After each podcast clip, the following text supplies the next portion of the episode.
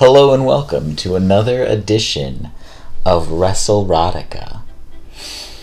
I am your poet laureate of professional wrestling, Nick Radford, and this week I have a special treat for you. A new chapter, if you will, in the Cook Bros saga. A few weeks ago, I shared the first ever Cook Bros poem, the thing that started it all. But it's been a while since I wrote about Brian and Kevin. So, during all this quarantine time, I I saw an inspiration. So I would like to share with you a poem I call simply Cook Quarantine. Let's begin. The cooks had gone weeks without bookings. They were starting to feel antsy both Brian and Kevin began looking to fill the void of where they can't be.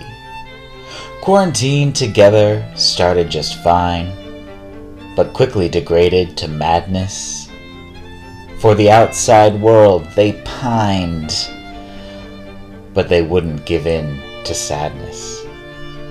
Stuck together in close conditions, no social distance for the brothers, at least not in this position certainly not from each other. My loneliness is killing me, Brian said as a confession. I must admit, I still believe, was Kevin's loud profession. This isolation makes me lose my mind, both brothers admitted in tandem. This is most definitely a sign and both jumped at the opportunity. The two fell into each other's arms. Their passion refused to be quelled. They didn't leave or do any harm.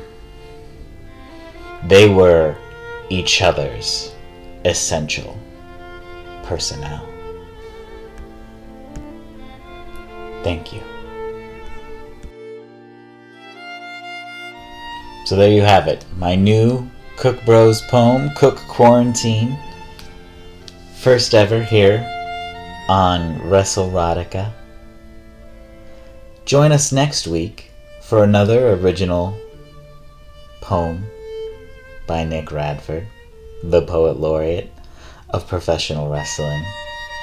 And be sure to follow me on social media at Nick is Radford go ahead and follow the podcast so it gets automatically delivered to you each week. Maybe leave a review or a rating. So until next week, thank you and good night.